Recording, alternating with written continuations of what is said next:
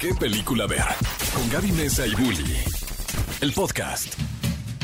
Muy buen sábado, bienvenidos a un nuevo episodio, un nuevo programa de qué película ver, un programa de Cinépolis aquí en XFM 104.9 y el día de hoy estamos muy emocionados.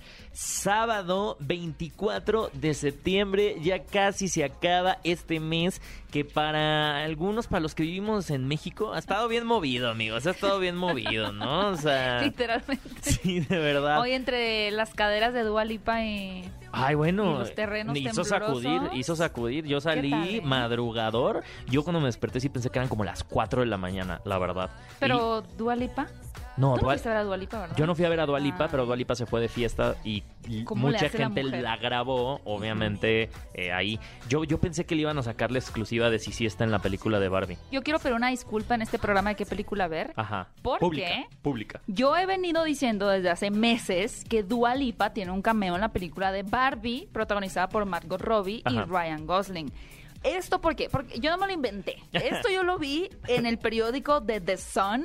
Ay, esos son bien Yo sé, chacalacheros. pero ellos dijeron, sí, confirmado. Y te voy a decir que fue si lo que me ha Pablo hecho Chagra no dudar. lo dice, no es verdad. No me lo Sí, dice. Chismillennial no lo dice. Te voy a decir una cosa. También habían dicho, dicho que Saoirse Ronan aparecía, lo Ajá. cual era muy lógico porque la directora de Barbie es la directora de Mujercitas, donde aparece Saoirse Ronan. Pero en estos días salió que había sido todo un rumor y que la actriz Son rumores. no iba a aparecer. Entonces dije, a ver, si la que era más lógico que apareciera, que Saoirse Ronan, no va a aparecer, ¿qué voy a poder esperar yo que salga Dua Lipa? Tal vez hace la canción y no lo sabemos. Le quedaría muy bien hacer la canción de Barbie. Como Taylor Swift que hizo la canción de una película ajá, recientemente. de La también. chica salvaje. La chica salvaje. Ah, Pero algo si no así me sale, gustaría. si yo no veo a Dua Lipa en Barbie, si yo no veo, me voy a sentir timada yo y que timea a los demás. Pero bueno, no pudimos preguntarle ahora que vino a México. No, no se pudo. Pero porque pues la estábamos en plena alerta sísmica. Es que sí, sí nos la agendaron, pero Héctor y yo cancelamos. cancelamos. porque teníamos otras cosas más importantes que Definitivamente. No, la verdad es que no hay nada más importante que entrevistar a A Dua Lipa. Un día nos amigos. Pero amigos, esperemos que salga pronto en alguna película. Y hablando de películas, hoy les vamos a hablar de aquellas que llegan a la cartelera de. Cinépolis. Tenemos Mal de Ojo, una película de terror mexicana dirigida por Isaac Svan, a quien tendremos para una entrevista junto con Paola Miguel, quien es la protagonista de esta película que nos hará temer de nuestra abuelita. Híjole. También tenemos el restreno de Avatar, la primera película de esta saga de cinco películas que apenas va a llegar eh, la segunda parte ahora en diciembre. Avatar, el restreno llega a las salas de Cinépolis con una te- nueva tecnología láser de proyección que les vamos a contar en un ratito más. Y también llega la controversial No te preocupes, cariño, una Mm, Controversia película tras controversia. que dentro de la controversia tiene garantía Cinépolis. De todo eso vamos a platicar y obviamente no va a faltar el chisme y para eso también está mi queridísima Gaby Mesa. conmigo. Ay, ya después de todo lo que me purgué, mis pecados hablando de Dua Lipa. Gracias, mi querido Bully. Estoy muy feliz de estar contigo como cada semana, cada sábado en qué película ver. Y bueno, justamente antes de irnos a escuchar una canción fantástica que refleja nuestro estado de ánimo de esta bailar. última semana. ¿Por qué no compartimos los resultados de la encuesta de la semana pasada? La semana pasada fue el día de Batman. Que para mí todos los días son el día de Batman. Sobre todo viviendo en Ciudad de México, que es como ciudad gótica, la verdad. Sí vivimos como en O Ciudad sea, yo Gótica. sí, sí, de pronto veo por ahí al pingüino paseando por ahí. Queríamos saber cuál de los Batmans, de los actores que han dado vida a Batman, era su favorito. Y ustedes hablaron y tenemos la respuesta. Las opciones eran Michael Keaton, Robert Pattinson, Ben Affleck o Christian Bale. Y fue arrasadora. es que la, sor- la sorpresa no es el primer lugar, la sorpresa es el segundo lugar. A mí no me sorprende. De verdad. Yo voté por el segundo lugar, Robert Pattinson. Wow, yo voté por Ben Affleck y No. todo el mundo me dijo, estás bien tonto. Y yo, pues en gusto se rompen géneros. es Hasta me terminé peleando ahí. son los fans de Zack Snyder, que son Yo no soy fan de Zack muchos, Snyder. Pero no es la mayoría. Yo voy a decir algo controversial. Zack Snyder no es un buen director. Tú quieres seguir teniendo... Es un buen realizador. Y ya. Oigan, cinéfilos, vamos a escuchar esta canción fabulosa que escogió mi queridísimo Bully, que pertenece al soundtrack de la película de Flashdance titulada Maniac. Para que bailen. Interpretada por Michael Báilele, Sembello. báilele. Esto es qué película ver un programa de Cinépolis. No se vayan porque regresamos con muchas más noticias aquí en XFM 104.9. Ya tengo la regadera lista. ¿Qué película ver? Un programa de Cinépolis en XFM. Y estamos de vuelta en ¿Qué película ver? Un programa de Cinépolis aquí en XFM 104.9 y les dimos los resultados de la encuesta de la semana pasada, pero esta semana también tenemos una encuesta bastante... ¡Ay! Se me cayó el celular, estaba viendo Es- la es- encuesta en es- el Twitter. Es el espíritu Zack Snyder, Es que porque estoy lo andabas, ya este, sé, lo estaba fundando. Lo estabas ahí Funando, alebrest- sí. alebrestando. pues hay que funarlo más a Zack Snyder. Pero no vamos a hablar de Zack Snyder hoy. La encuesta va acerca del estreno de No te preocupes, cariño, porque les queremos preguntar: ¿cuál de estos cantantes que han incursionado en el cine creen que gane un premio Oscar primero? A ver. Tenemos a Harry Styles, Ajá. a quien lo vimos en Dunkirk y ahorita lo vamos a ver en No te preocupes, cariño. Ujú. Taylor Swift Aquí vimos en Cats. en Cats y ahora en la futura Amsterdam, Amsterdam, que ya casi se estrena, a Bad Bunny, a quien lo vimos en, En y a Jennifer López. ¿Cuántas películas no hemos visto de Jennifer López? Muchas. La última... Pero todo el mundo se acuerda más de Made in Manhattan. Ah, claro. No, es que... La última fue Hustlers, que Hustlers. es la película por la que ella estaba casi convencida de, de que se iba a llevar el Oscar. Y sí se lo merecía. Sí se lo merecía. Jennifer López se merece un Oscar, yo voy a votar por ella. ¿Tú? Yo también. Ah, es que ya tiene mucho... La, lo ha Es que lo ha- cosechado. sí. A los otros todavía les falta más Sí, películas. y quizá después yo pensaría que Harry Styles, porque a pesar de que sí le han criticado su actuación, creo que seguramente le van a seguir ofreciendo proyectos, porque es una persona que es un imán en la taquilla. O sea, está Harry Styles, la gente va a ver la Pero, película. ¿Sabes qué pasa? A Harry Styles no le dieron el consejo que le dieron a Timothy Chalamet. Ah, ¿Cuál era ese Eh, consejo? hablando ya, ya entrando al chismecito, tú te sabías que, que creo que fue Leonardo DiCaprio que le dijo no hagas películas de Marvel. O sea, que el único consejo que le ha dado... ¿Es mi- verdad esto? Es verdad esto, es verdad esto. Eh, Timothy Chalamet en una entrevista dijo que de los mejores consejos que le habían dado era Leonardo DiCaprio se acercó y le dijo no hagas películas de superhéroes y no me acuerdo qué más, pero le dijo no hagas Pero yo, por películas ejemplo, de superhéroes. creo que, mira, por ejemplo, tenemos el caso de Tom Holland, ¿no? Es, es Spider-Man. Ha tenido blockbusters muy grandes, recientemente Uncharted, que es la adaptación del videojuego, pero también hizo esta película de Cherry con los hermanos Russo, donde la verdad yo creo que lo hizo muy bien. Sin embargo, Sí le afectó. sigue encajonado en Spider-Man. Sí. Quien no se encoja- encajonado y dudo que lo haga es Zendaya. O sea, a ver, Timothy Chalamet lo conoció. Su primera actuación fue en Llámame por tu nombre y por la cual recibió la nominación para el Oscar. Bueno, Tom Holland venía también de lo imposible, la del tsunami. Ay, pero estaba muy chiquito. estaba chiquito. Pero también hizo con Chris Hemsworth la de En el corazón del mar. La verdad es que Tom Holland actúa muy bien. Actúa muy bien. En Cherry sí, um, es una actuación Quizá brutal. es más como no hagas un personaje grande de Marvel. Pues tal vez, pero vamos a tener a Harry Styles haciendo a un superhéroe que forma parte de los Eternos y seguramente lo vamos a ver, ¿Eros? Lo vamos a ver muchísimo en las futuras películas Pero del Harry universo Styles ya era Harry de Marvel. Styles. Austin Butler entrará al UCM. Oh, no, no creo. Ok. Yo le daría el mismo consejo de Leonardo DiCaprio. No hagas películas de superhéroes igual Tú y Timothée yo sí. Héctor, nos tienen que conocer más. Ah, yo sí, quiero Marvel, salir en una serie de. Marvel, lo que sea. Adóptame. Tenemos a un mexicano, o sea, tenemos, digo, a varios mexicanos. Ahorita estábamos teniendo un como noticias. eh, tuvimos a Gael García Bernal, que va a ser una. la del hombre lobo, así, la hombre, película. hombre, no, hombre lobo de noche, se llama. Werewolf by Se ve Night. bien interesante, la verdad. ¿eh? Increíble. Y tenemos eh, el- en Hawkeye a este. Se me olvidó su nombre. Sí. ¿Dani Ramírez? No, no, no, no, no. Ahorita, ahorita les decimos, no puede ser que se nos. A mí también se me acaba de Hailey borrar. Steinfeld. Hailey Steinfeld, ¿cómo Steinfeld no? es mexicana, claro que sí. ¿Cómo de que no? Oigan, pero sí, hablando, ahorita, ahorita me voy a acordar, pero pasando a los chismecitos, al parecer, hablando de alguien muy querido que es Keanu Reeves, se puede venir una secuela de Constantine. ¿Se acuerdan de Constantine? Yo creo que sería la primera pregunta para proponer Sí. una secuela. Pues es un cómic muy, bueno, una novela gráfica muy popular de, de, de DC, me parece, sí, es de, de DC Comics. Yo la verdad vi esta película cuando estaba bastante joven, que es una película del 2005, o sea, ya tiene 16 años, más o menos, el que se estrenó esta película es un montón, pero eh, me recuerdo cuando la vi de, de joven que, se, que me... Tony me da- Dalton. Tony Dalton. Ah, Tony Dalton. Tony Dalton. En Hawkeye, sí, Por eso pues te sale digo, con Vera ya- Farmiga. Ya, ya hay mexicanos. Híjole, y tiene un buen personaje. Podemos ser lo siguiente. Qué vergüenza, una disculpa para Tony Dalton. Perdón, Tony. No, no, no, pues sí nos falta. Sí. Sí nos falta preparación. Ay, pero Tony, Dalton, es está muy en- bueno. está en es muy otro bueno. nivel.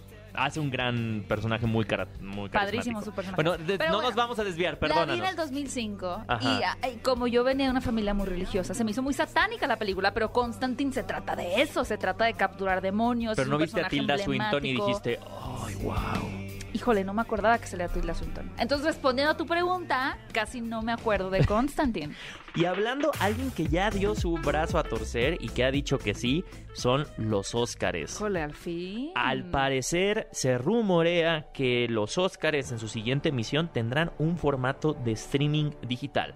Vamos a poder ver desde la comodidad de nuestros hogares, obviamente, esta celebración. Sí, de hecho, más allá de, de, presentar la premiación a través de una plataforma popular de streaming, creo que lo más lógico sería justo a través de YouTube. De, de YouTube. Que sea para todos, que todo el mundo lo pueda ver. Que es la estrategia, por ejemplo, que, que tuvieron la Comic Con, que tuvo el DC Fandom, que no es como, tienes que ver mi eh, celebración, mi convención en esta plataforma, sino es un YouTube.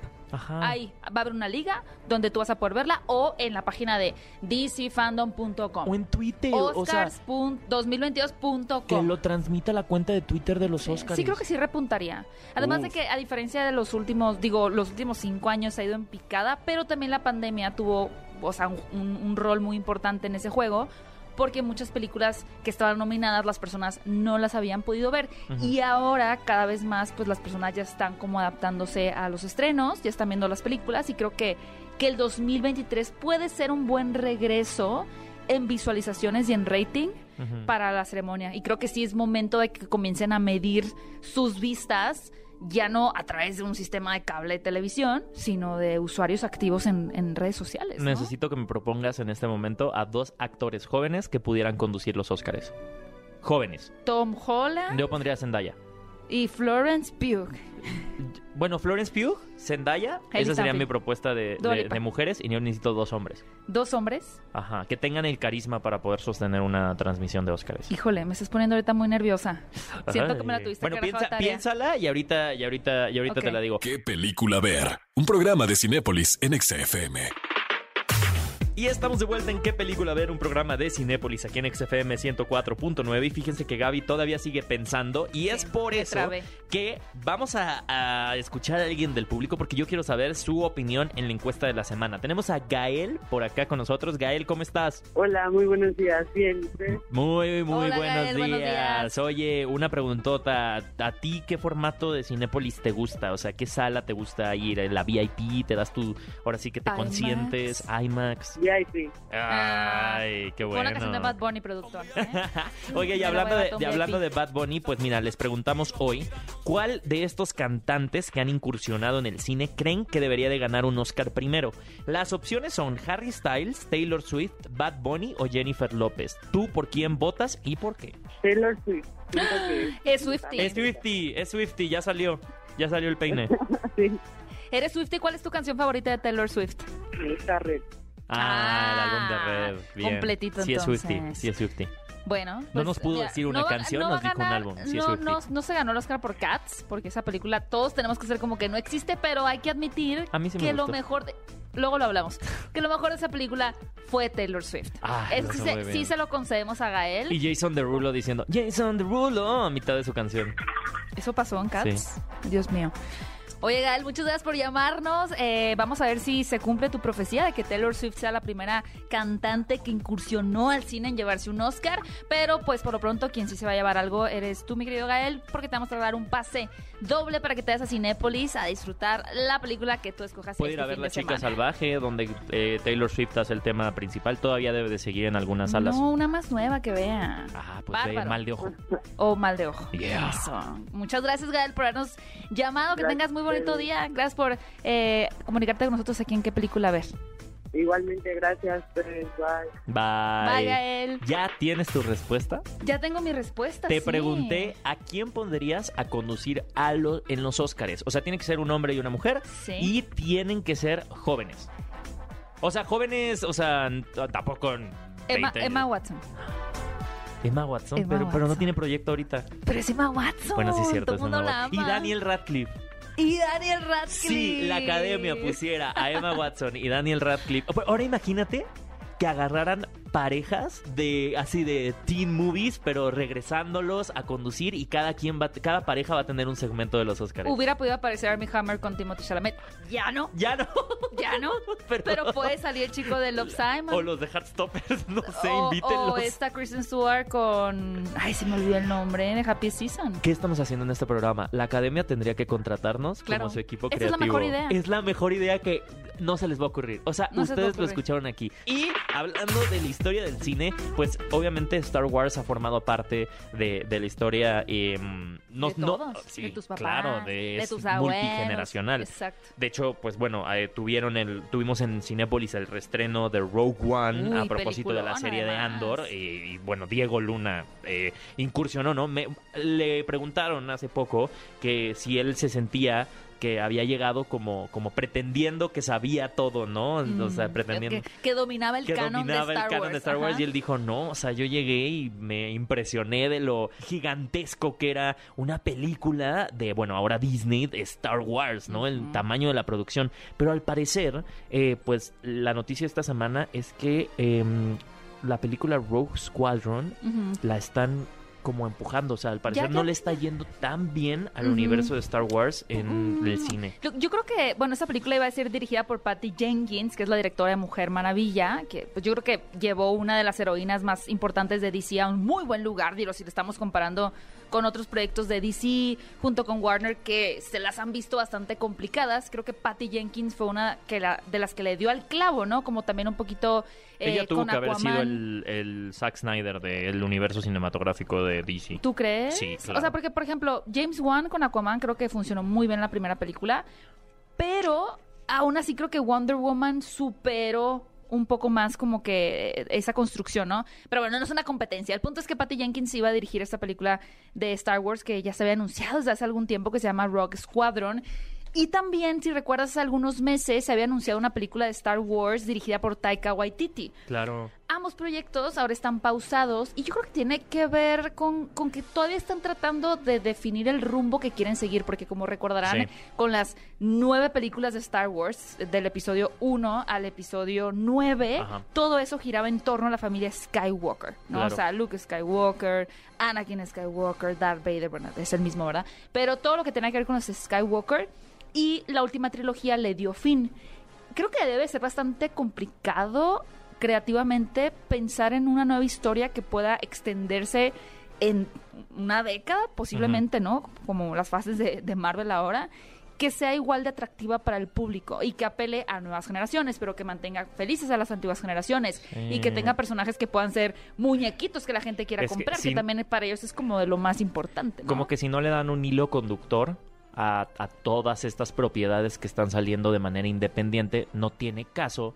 sacar Sí, estas pues sacar propiedades una de y luego manera ya no sabes cómo independiente. conecta con la otra y luego cómo conecta con las Sí, series. porque entonces ya están rellenando espacios, ¿no? O sea, te acabo de tener la serie de Obi-Wan, entonces ya sabemos qué pasó en esta época. La eh, Andor, ¿no? Ya sabemos qué pasó en esta época. Rogue One, ¿qué pasó en el inter de estas dos películas? Sí, Se todo va- ahorita se manejando, se está manejando como entre costuras Ajá. de las películas. pero se les va a acabar. Justo, o sea, eh, o podrían seguirlo, ¿eh? Porque siempre hay mucho por donde irse. ¿Qué le pero pasó al que- primo del amigo de Anakin Le Skywalker? pasó al señor de la tienda cuando fue Anakin. Vamos a hacer un documental de la leche azul. ¿De dónde viene?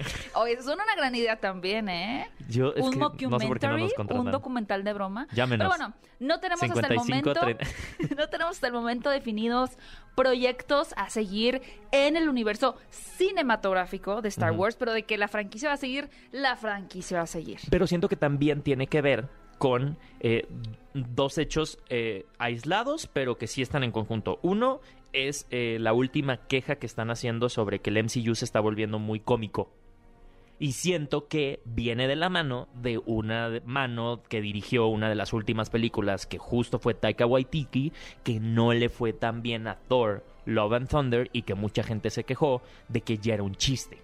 ¿Y crees que esa misma personalidad le estaba imprimiendo en, la- en Ajá, su película? Es de como, Star ah, Wars? claro, vamos a hacer una película de Star Wars y va a ser chistosa y ahorita fue como Sí, Marvel que se sí dio cuenta. como Guardianes de la Galaxia, ¿no? Disney se dio cuenta y dijo, no, no, no, no, no, espérate, esto no les está gustando. O sea, les están gustando las historias serias. Un poco lo que está haciendo John Favreau con el Mandalorian. O ahora con, con Andor. Ajá. Pues vamos a ver, vamos a ver qué sucede eh, con este universo de Star Wars. Mientras Qué interesante, tanto, ¿eh? pues, es Qué que sí, sí, sí es muy interesante, amigos. Y bueno, como una noticia rapidísima, eh, me, me llamó mucho la atención que la hija de Uma Thurman, Ethan Hawke, que es Maya Hawke, y rápidamente pues ella habló sobre el tema de nepotismo, ¿no? Como el ella que está obteniendo tanta fama, tanta popularidad, tantas oportunidades y, y ella admite y dice, claro, si yo no fuera hija de Uma Thurman e hija de Ethan Hawke, no estaría donde estoy. Pero dice, muchos de mis colegas también vienen de lugares muy privilegiados, son hijos de familias importantes, de un linaje de actores, Claro. pero al final importa y lo que te sigue abriendo puertas es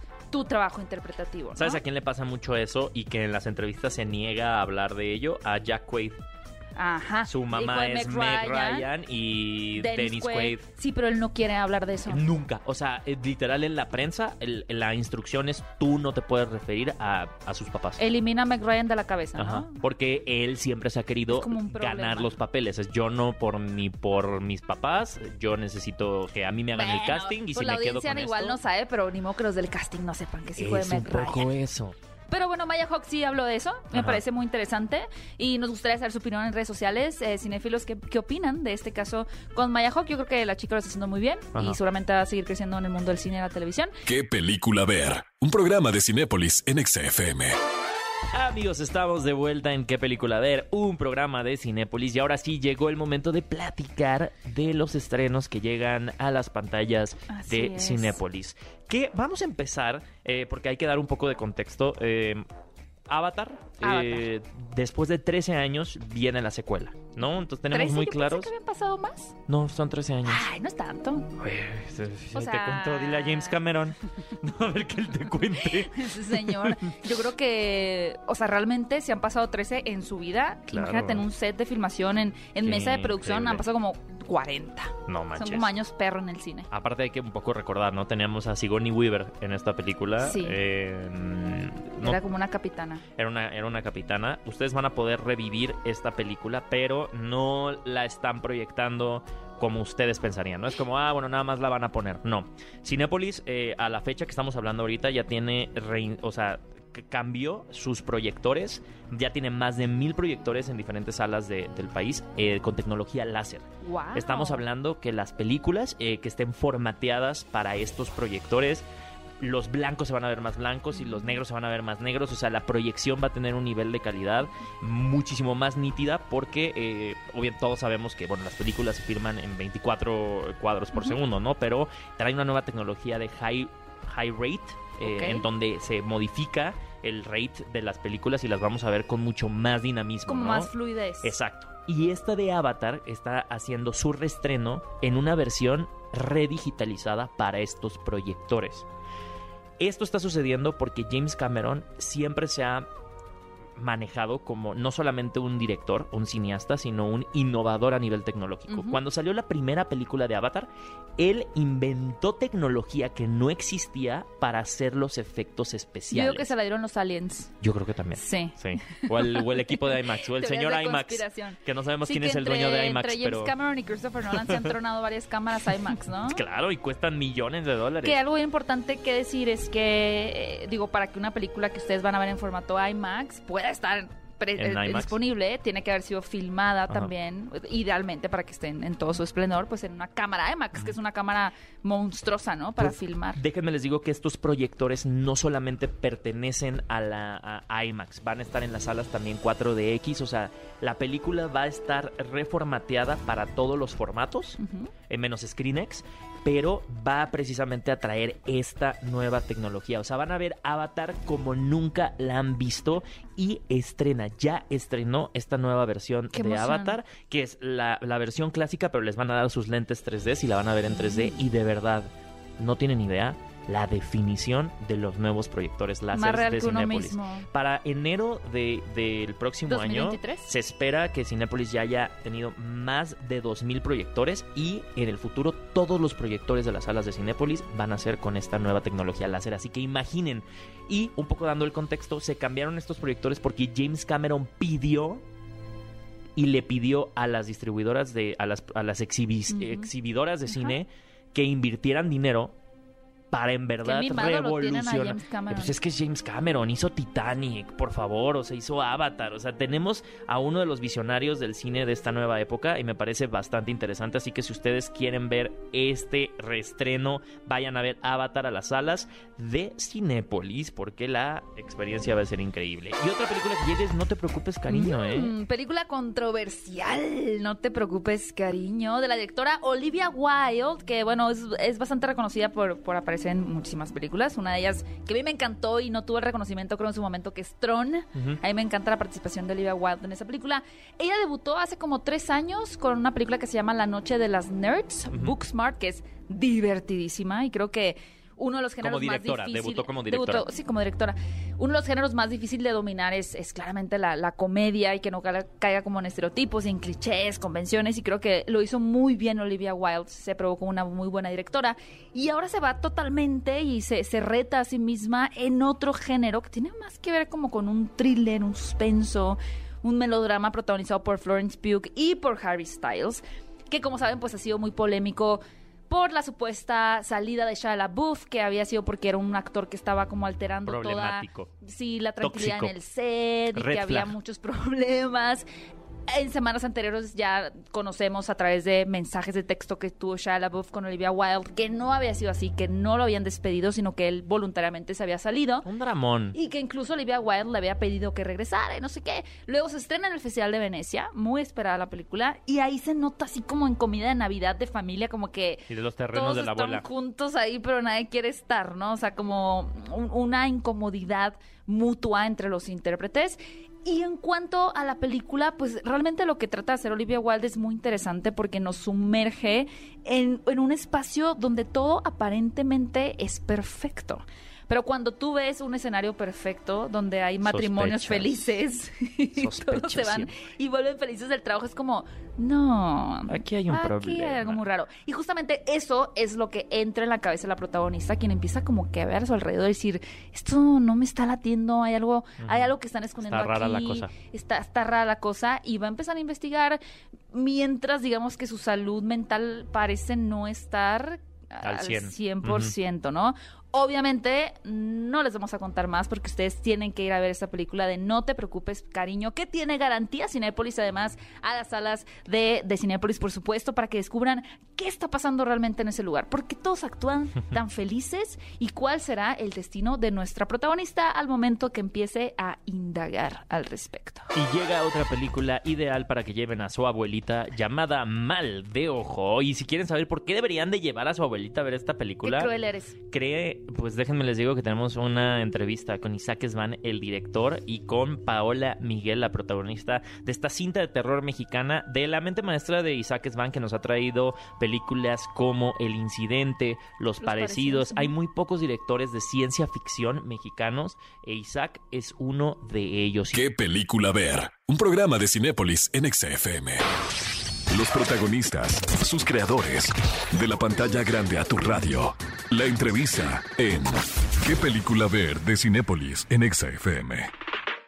Y estamos de regreso en ¿Qué película ver? Un programa de Cinépolis aquí en XFM 104.9. Y como ya les habíamos dicho, llega a la cartelera esta semana una película que los hará estar prensados de su asiento porque Mal de Ojo llega a la cartelera de Cinépolis. Aparte llega en un momento excelente y obviamente con unos invitazos que teníamos el día de hoy. El día de hoy nos acompaña Paola Miguel, ¿cómo estás? Muy bien, gracias. Paola Miguel es una de las protagonistas de esta película que obviamente tiene que venir de una mente maestra del terror y la ciencia ficción que admiro muchísimo, mi queridísimo Isaac Svan, ¿cómo estás? No, pues después de esa gran introducción y con la película ya estrenada, muy contento, muy contento de estar aquí con ustedes y compartiendo espacio aquí con Pau, justo Sí. hablando de mal de ojo. Si es tu gran fan, Bully, ¿eh? Soy muy fan. O sea, yo, Ah, no, yo, pues. yo te no hubiera hecho este comentario si yo dijera que No. eso le dice a todo mundo. Pero sí habla de ti muy seguido, ¿eh? En este ¿En serio? programa. Se Te te, pongo mucho de menciona. ejemplo. Tu Te- espíritu está aquí No, pues qué constantemente. tipazo, Bully. Sabes que, sabes que es mutuo, sabes que, que, que yo también admiro mucho todo lo que haces y me encanta platicar contigo sobre Es, es como, en lugar de un mal de ojo, es un buen de ojo. Es un buen de Sí, ojo. Nos- echamos buen la de ojo. vibra aquí. Ante tanto mal de ojo hay que echarnos buen de ojo a veces. Efectivamente. También Es importante, sí, sí, sí. Oye, y bueno, eh, nosotros estamos acostumbrados a, a ver películas tuyas, Isaac, eh, que abarcan el tema de la, de la ciencia ficción. Pero esta es, esta es la, la primera que estamos viendo con un tinte completamente de horror. Eh, me encantaría saber cómo fue esa decisión de decir, oye, ¿sabes qué? Vamos a, vamos a, no obviamente no desviarte del género que ya manejas y que siempre has manejado, pero sí darle este nuevo tono. ¿Sabes qué? Yo siempre había querido hacer algo de terror. Eh, es, es, es el género que más aprecio, el- las películas que más veo, que más admiro. De hecho, yo siempre digo que soy como sci-fiero de closet, porque quiero hacer terror, pero me sale el, el, El sci-fi. que también me apasiona muchísimo el sci-fi. Y pues sí, como bien mencionas, mis primeras tres películas, El Incidente, Los Parecidos y Paralelos, son de sci-fi, aunque quien las haya visto sabrá que es un sci-fi siempre con tintes oscuros, con tintes eh, grotescos, eh, escatológicos, este, macabros, o sea, siempre es un sci-fi que tiene, que tiene cosas, como que ya coquetea con el terror un poco, ¿no? Y no todo es tan blanco y negro, así como esas pel- tres películas sci-fi tienen sus elementos de terror, también en Mal de Ojo, quien ya la haya visto que estrenamos pues desde antier, desde el jueves 22, se dará cuenta que si bien tiene un plot eh, convencional de terror de unas niñas con una abuela que no es quien dice ser, también la película tiene no diría sci-fi, pero sí tiene como elementos de fantasía, tiene unos twists ahí muy como si vieras algo de dimensión desconocida y tiene el toque de los temas que siempre me han obsesionado a mí en mi obra, como son el tema del tiempo, el paso del tiempo, el envejecimiento, rejuvenecimiento, la decrepitud del cuerpo humano, la identidad fragmentada. Entonces creo que es como un terror, pero que haría Isaac Svan. Digamos que eso es lo que me, me da gusto. Quien espere una película de terror eh, convencional y entretenida la va a encontrar, pero quien espere una película en la que busquen mi sello como creador, creo que también la va a encontrar. Entonces sí pertenece a mi obra. Eso es algo en lo que estoy Wow. contento. Nos encanta. Increíble. Oye, Sí. ah, justo. Ah, bueno, Pau, quería que nos contaras un poquito, nos decías antes de entrar al aire que este fue tu primer largometraje. ¿Cómo llegaste a, a este proyecto y cómo fue un poquito tu experiencia en el set? Digo, creo que estar en el set de una película de terror debe de tener sus peculiaridades y particularidades, ¿no? ¿Cómo fue tu experiencia eh, antes de llegar a- al set eh, eh, para poder estar en la película y durante el rodaje?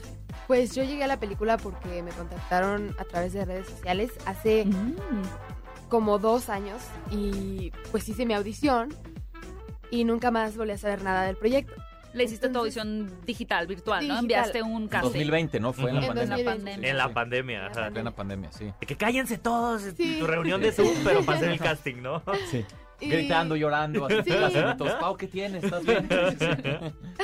Y luego pues ya no supe nada hasta que al siguiente año me dijeron que más bien no se había hecho el Mm, proyecto y que se iba a retomar. Entonces que me querían volver a ver para ver si seguía dando la edad, seguía podiendo... Claro. Sí. ¿Qué edad tienes, Pau? Tengo 14. Tienes este, 14. el año que, digo, el mes que sigue cumplo 15. Ok. Pero el casting lo hiciste como a los 12, 13. Sí. Puede ser. Y es que se hay un 12. ahí, ¿no? En esa edad como que sí cambia un poquito.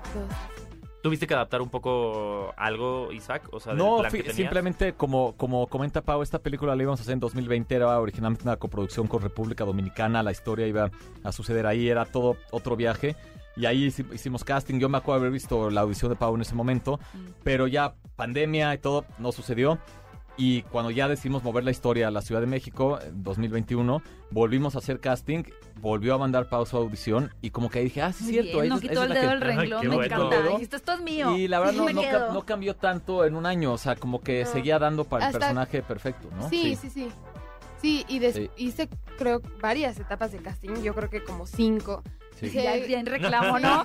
Sí, ya. No la Oye, pusiste yo mal. creo que como, yo, Ah, yo este- creo que como cinco, ¿eh? Ya, ya me, ya me iban a correr de la casa, ya me dijeron, Pau, ya vete a un departamento. A algo". gritar, a gritar a gusto. No, algunas fueron presenciales, sí fueron las últimas, sí, presenciales. sí, sí. Hice, hice como dos o tres en mi casa y ya las últimas dos o tres. Ya la habían pero- corrido. Y dijo, Ya. ya, Isaac, vete a la oficina a hacer el casting con ese sac, ya en la casa ya no. no. Pero quedó finalmente. ¿Y, y cuáles serían, digo, para ambos también, ¿no? Que fueron algunas de las peculiaridades como de, de este rodaje? Algo que se les haya quedado grabado. Mm, Algo que te haya Tú primero, impresionado tú primero, Pau. también. De ojo. Pues. Pues la verdad, la verdad es que yo creo que en general la experiencia, como que nunca había vivido algo, algo así. O sea, no es que fuera mi primer proyecto, pero nunca había vivido como el filmar una película eh, de terror y con así yo de protagonista. Y la verdad es que eh, de las cosas que más me gustaron también fue con toda la gente con la que lo compartí, tanto Isaac como los actores, el productor, todo el crew, eso la verdad. Una familia, ¿no? sí, Somos una gran familia. Pues eh, para mí fue una película, lo tengo que decir, eh, la película más complicada que he hecho como director, complicadísima en todos los niveles. Seis semanas de rodaje, trabajar con niños pequeños, con adultos mayores, con exteriores, con, con, animales, con animales, con, animales, con criaturas, con efectos especiales, con vacas, con prostéticos. Justo la semana pasada, perdón que te interrumpa, pero eh, la semana pasada Gerudito me contó que fue al set ah, eh, y, que vio hasta animatrónicos, o sea que en verdad hubo muchos efectos prácticos. O sea, tuvimos efectos prácticos porque a mí me gusta el cine donde de verdad se construyen las cosas, ¿no? No cuando se hace digital, o sea, cuando construían a la Mosca, The Thing, eso, quisimos hacer eso y, pero bueno, fue una película con muchísimos retos, pero al final yo quedo muy, muy contento con el resultado y entonces creo que con lo que más me llevo es eh, ese gran trabajo en equipo y los grandes aliados que encontré en todas las áreas, ¿no? Desde tener una protagonista como Pau, que creo que con otra protagonista no se hubiera logrado eso en ese tiempo, en ese, en, ese nivel y, con todo el resto del elenco también. O sea, creo que eh, y, todas las áreas, todos los departamentos, todo, la verdad es que fue un gran equipo para lograr lo que podíamos en ese tiempo y me quedo muy contento con el resultado y me quedo sobre todo muy muy agradecido con el equipo porque confió en mi visión y que lo dieron todo por, por ese tiempo, ¿no? La verdad estuvo increíble. Oye, Isaac, como última pregunta y antes de que inviten a las personas que ya pueden disfrutar de Mal de Ojo en cartelera de cines, ¿Hay algún ritual entre ustedes, directores o producción, que se haga cuando se va a filmar alguna película de terror? Así como para alejar las malas vibras. Pues de hecho, eh, lo dices de broma, pero justo eso que acabas de decir sucedió. Fíjate que en las primeras tres semanas filmamos en una casa que está en Calzada de la Viga por Iztapalapa, donde es una casa que tienes de los años 30, que, que nos funcionaba perfecto para la casa de la abuela, ¿no? Pero eh, nos Me queda que, Paola está como con el trauma. Es que, Paola se está acordando así de sangre, bañada en sangre, pesadillas. Me acuerdo, Paola, que la, primera semana me decía, híjole, las pesadillas de Nala son mis pesadillas. Cada, cada, que una pesadilla. Casi casi no, te, no, te, tocó bautismo, porque casi casi te tocó que te bañaran y cosas, ¿no? Ya, sí, ya estaba llena de sangre, ya quisiera bautizar, sí, sí, sí. pero, pero esa casa, como que empezaron a pasar cosas raras. Este, mm. de repente el perro del productor creo que se comió algo, como que se envenenó. Un chofer del departamento de arte creo que se cayó y se rompió la mano y cosas raras que pasaron. Y nuestro productor empezó a investigar que era una casa en la que sí pasaban cosas, ¿no? Entonces de repente estamos así domingo antes de arrancar rodaje y me habla, yo digo, es domingo, ¿qué está pasando? ¿Qué? Y me dice, no, nada más te quería contar, Isaac, que vamos a hacerle una limpia a la casa. Claro. Yo dije, oye, perfecto. qué padre tener un productor que piensa en todos los ángulos. no solo la parte en la logística, que te sino ahora también vamos a hacerle la limpia para que esté bien. ¿Y dejaron de pasar cosas? Curiosamente fue como un chamán a hacer una limpia y dijo que en el cuarto de arriba, eh, al fondo, era donde más se sentía una vibra, como que había pasado algo muy malo ahí. Y ese es el cuarto de la abuela, donde no les va a contar qué pasa, pero van a ver la actuación de Paola en esta película. O sea, yo les puedo decir nada más que, y no lo digo porque esté aquí, que creo que Paola va a ser una actriz muy importante para, para el futuro del cine en México. Creo que tiene un talento y un instinto y una inteligencia muy especial que se, que se notó en la película y van a ver lo que pasa en ese cuarto. Pero no solamente Paola, siempre me encanta decir que en esta película tenemos eh, sangre fresca y sangre consolidada, ¿no? Creo que la, la mancora que se llaman Paola y Ofelia, una actriz que tiene unas tablas y una experiencia increíble, creo que se dieron se dieron cuerda y construyeron una magia impresionante en el set, al igual que Ivana, una niña de siete años y bueno, este eh, Samantha y Arap y, todos, ¿no? Este Paloma, Mauro, creo que tuvimos un gran elenco y eso también con lo que me quedo muy contento. Oye, si, hay algo que, yo siempre he admirado del terror es cuando te genera nuevos miedos, ¿no? Y, para mí eh, el incidente fue ese momento en el que dije, jamás voy a subir unas escaleras de la misma Ya no entras escaleras ni sales en carretera, puro avión. puro, avión. por favor. Eh, y entonces me encantaría que preguntarte y preguntarles si ustedes pudieran resumir ese nuevo miedo que tienen o que la gente va a tener después de ver mal de ojo, ¿cuál sería? Podría ser, ¿qué dices, ¿Un ¿Miedo a las tijeras? A las brujas. Ah, bueno, a las brujas obviamente, pero yo creo que no es nuevo. Todos le tienen miedo a las brujas. ¿No le tienes miedo a las brujas? Sí. Pero un nuevo miedo a las Un nuevo miedo, ajá. A las tijeras. O a... O ya, ya me, ya me... qué intriga, o a, lo mejor, o a lo mejor a las ollas en la cocina. Como que sientas a tu cocina y hay una olla, vas a decir, uy, a ver qué hay ahí, no sé si quiero entrar. Y bueno, obviamente a la abuela.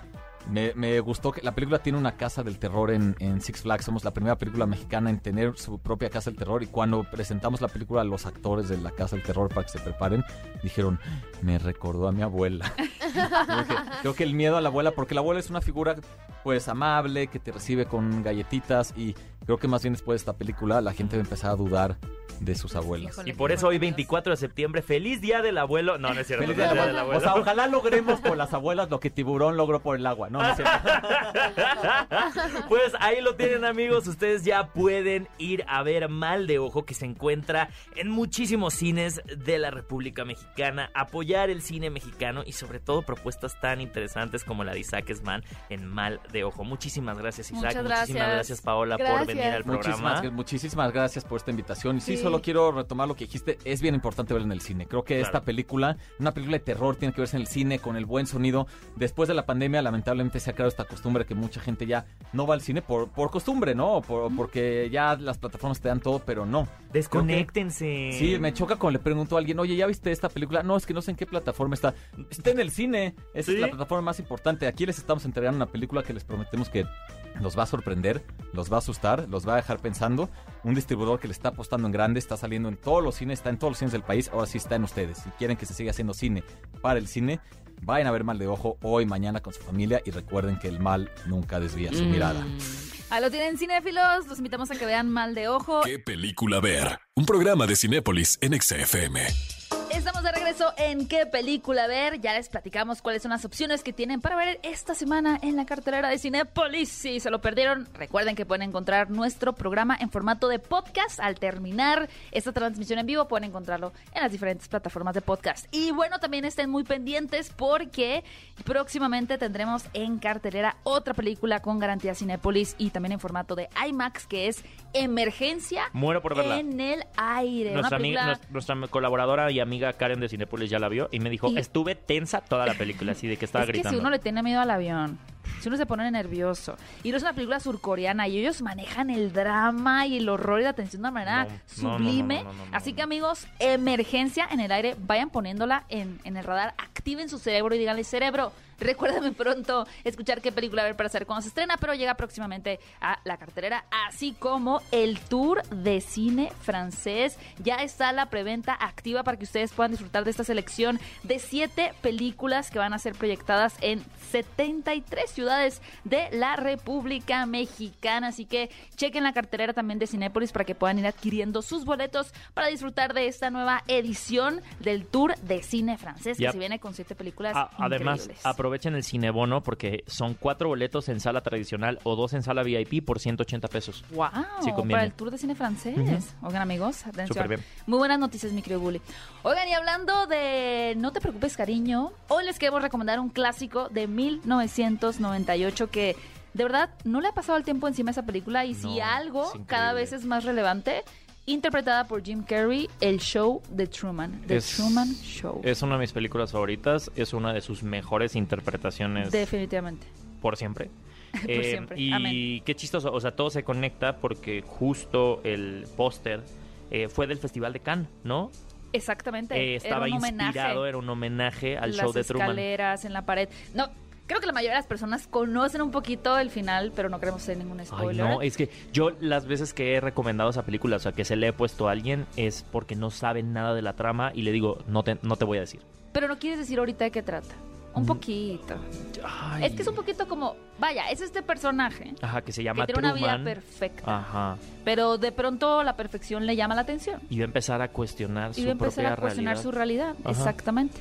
Y a lo largo de nuestras vidas, yo creo que la mayoría de quienes hemos visto esta cinta, sí hemos dicho un día, Hem- Hemos tenido un mal Mm. trip. estaré yo también siendo como el personaje de Truman. Ajá. Además, después de ver esta película, me sentí muy identificado pues por el tema de las redes sociales. Ya Ok. todo el tiempo estamos transmitiendo nuestra vida, todo el tiempo. Ahora, en lugar de que la cámara esté filmándonos a nosotros, Nosotros a la distancia, nosotros somos la cámara de nuestro propio reality show. Sí, estamos hablando de esta película que, que es previa a este tipo de contenidos, por ejemplo, como Black Mirror, ¿no? Que ahora Hace todo el sentido. abordan ese tipo de temáticas, pero en ese momento incluso eh, Paramount estaba muy preocupado porque decía, estamos invirtiendo muchos millones de dólares en esta película que no sabemos si va a ser un éxito. Incluso la llamaron la película de arte más costosa jamás realizada porque tenía un presupuesto de 60 millones de dólares, que era mucho dinero, sobre todo en el 95, para una película de este tipo de corte, ¿no? Que era como más artístico, que tenía una propuesta que no sabían si la gente iba a adoptar. Y vaya que fue todo un éxito y se ha convertido en, en parte de la historia del cine. Además con un director muy reconocido que es Peter Weir, que también eh, hizo muy buenas películas. Bueno, ya nos dirán en las redes de Cinépolis o en las redes de ExaFM, arroba XFM. Qué gusto compartir micrófonos el día de hoy contigo, Gaby. El gusto es mío, mi queridísimo Bully. Y les recordamos que, pues, obviamente nos pueden escuchar cada sábado en punto de las 10 a.m. aquí en XFM 104.9 y en nuestra versión de podcast en todas las plataformas de podcast, valga la redundancia. Amigos, nos escuchamos en un siguiente episodio de ¿Qué película ver? Ve a Cinépolis y utiliza el hashtag ¿Qué película ver? Escúchanos en vivo todos los sábados a las 10 de la mañana en ExaFM 104.9.